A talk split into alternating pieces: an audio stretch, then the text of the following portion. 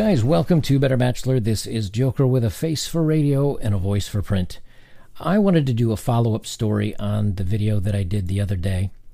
And it's the one where I talked about uh, Amber Heard claimed that, about her and Johnny Depp. And I just did that one on February 1st, so it's like three days ago. And I wanted to do a follow up because I think something really interesting and really important has happened. When you go on Twitter, which I know a lot of you aren't on Twitter, and I don't blame you, I just go there to crawl around for the news. Uh, Justice for Johnny Depp, which is going to be the title for this video. So if you need to refer, refer it, it'll be there. Um, I can put a, a, link down below as well. But that's trending on Twitter, where hundreds of thousands of people have started using this and talking about kind of what happened with uh, Amber and Johnny.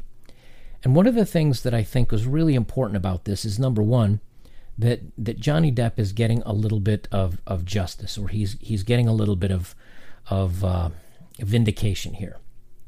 And I think that's important because you know he's someone that, that's an actor in, in, the limelight, and whether you like him or not, uh, he got a lot of heat and, and lost his role as Jack Sparrow, and his career kind of uh, v- very much took a hit.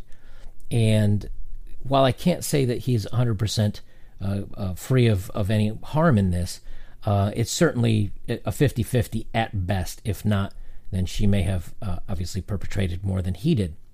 But the the point of this is is that he's he's getting his his kind of uh, he's he's kind of getting his vindication, and she's getting her her just reward for her actions because she's claimed that you know she wants to be that she's not only has she uh, been not only she had uh, the abuse towards her, but that she wanted to stand up and, and be supportive of women that were going through these trying times like her, and she wanted to be an advocate for it.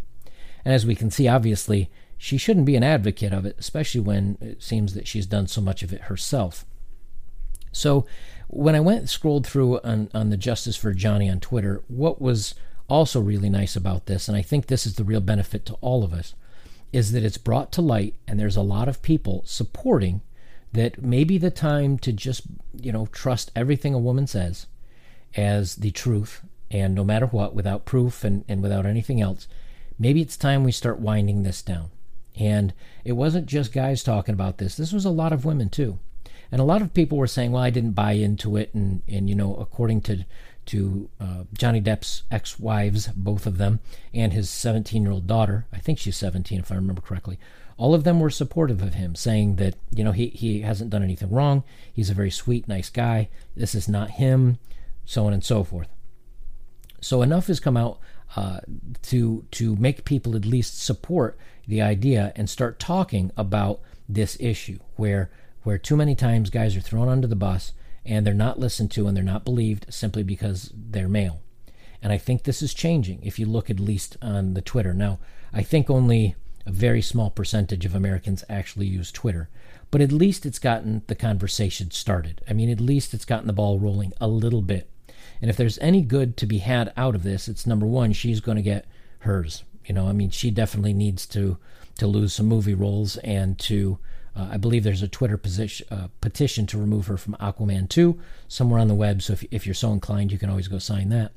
But at least it's kind of showing in the light that it looks like she was the aggressor so I, I think this is a good thing that it does uh, at least get the conversation started to where maybe guys can get a little bit more of a fair shake. The other thing, too, when I read some of the comments both there and here, is it's very easy to say, you know what, I just do this and I just walk away, and how can anybody stay in this sort of a, a relationship?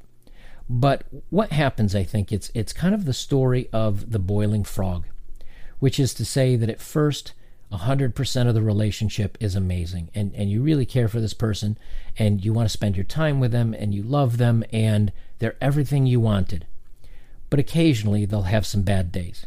Occasionally they'll yell and they'll go off the cuff a little bit, but then they they they apologize and you go back to normal. And that only happens infrequently. But then over time it happens a little bit more frequently and maybe a little bit more um, a little bit more abusive, just a little bit a little a few extra words, a few extra curse words. Maybe one time it's it's getting frustrated and a little hit here, a little shove there, and I think things escalate. And and and I haven't been in this type of relationship. So some of you that have, I would love to hear from you down below to see what your take is on it because this is something I don't know anything about. But a lot of us, um, especially in our current situation, we've put up with a lot, and we're now stronger and smarter, and we know what to avoid. But I think when people are either younger or, like in, in Johnny's case, um, where things start out so wonderfully and then they very slowly go bad, it's not like things just hit the wall one day and you go, holy crap, I've got to get out of here. I think things happen slowly, just little by little by little, to the point where before you know it, you're in over your head. Or to the point where, uh, I don't know, she may have held something over his head. And again, this is just pure speculation on my part but could she have said, well, if you, you know, if you take off or if you do this anymore, I'm going to say you did this or I'm going to accuse you of that? You know, we don't know. We don't know. Um, but either way, I, I think we need to be careful when there's somebody that's in that situation, if we haven't been in that situation ourselves, to say, well, you just need to man up and walk off and, and you know, not get involved with that. I don't I think a lot of people that, that get involved in this, this isn't what they want. They get sucked down a rabbit hole and they have strong feelings for somebody. And, uh, you know, if someone is also codependent or they really feel like they can maybe help somebody or they can fix somebody or they can improve themselves to make the other person happy, you know, people can get kind of down a rabbit hole on a lot of these things.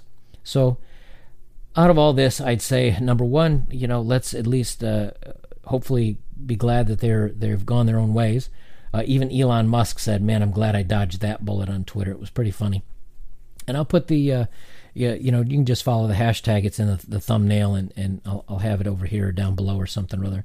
But you know, there's a conversation started, and and maybe that's the beginning of something good. That's all we can really ask for, you know, is is to start having a conversation about this stuff. I'll keep this one short. You know, I just wanted to put it out there that that there's a conversation happening about this, and I think some good's going to come out of it for all of us involved being male, and and maybe that it's time to to have people step back and realize, yeah, maybe it's maybe it's not such a wonderful thing to always believe one sex over the other. That maybe it's time we need a little more proof. We need to slow down and investigate things a little bit further. I'll leave it there, guys. Uh, this is Better Bachelor. I am Joker. And remember, the wise warrior avoids the battle. Thank you.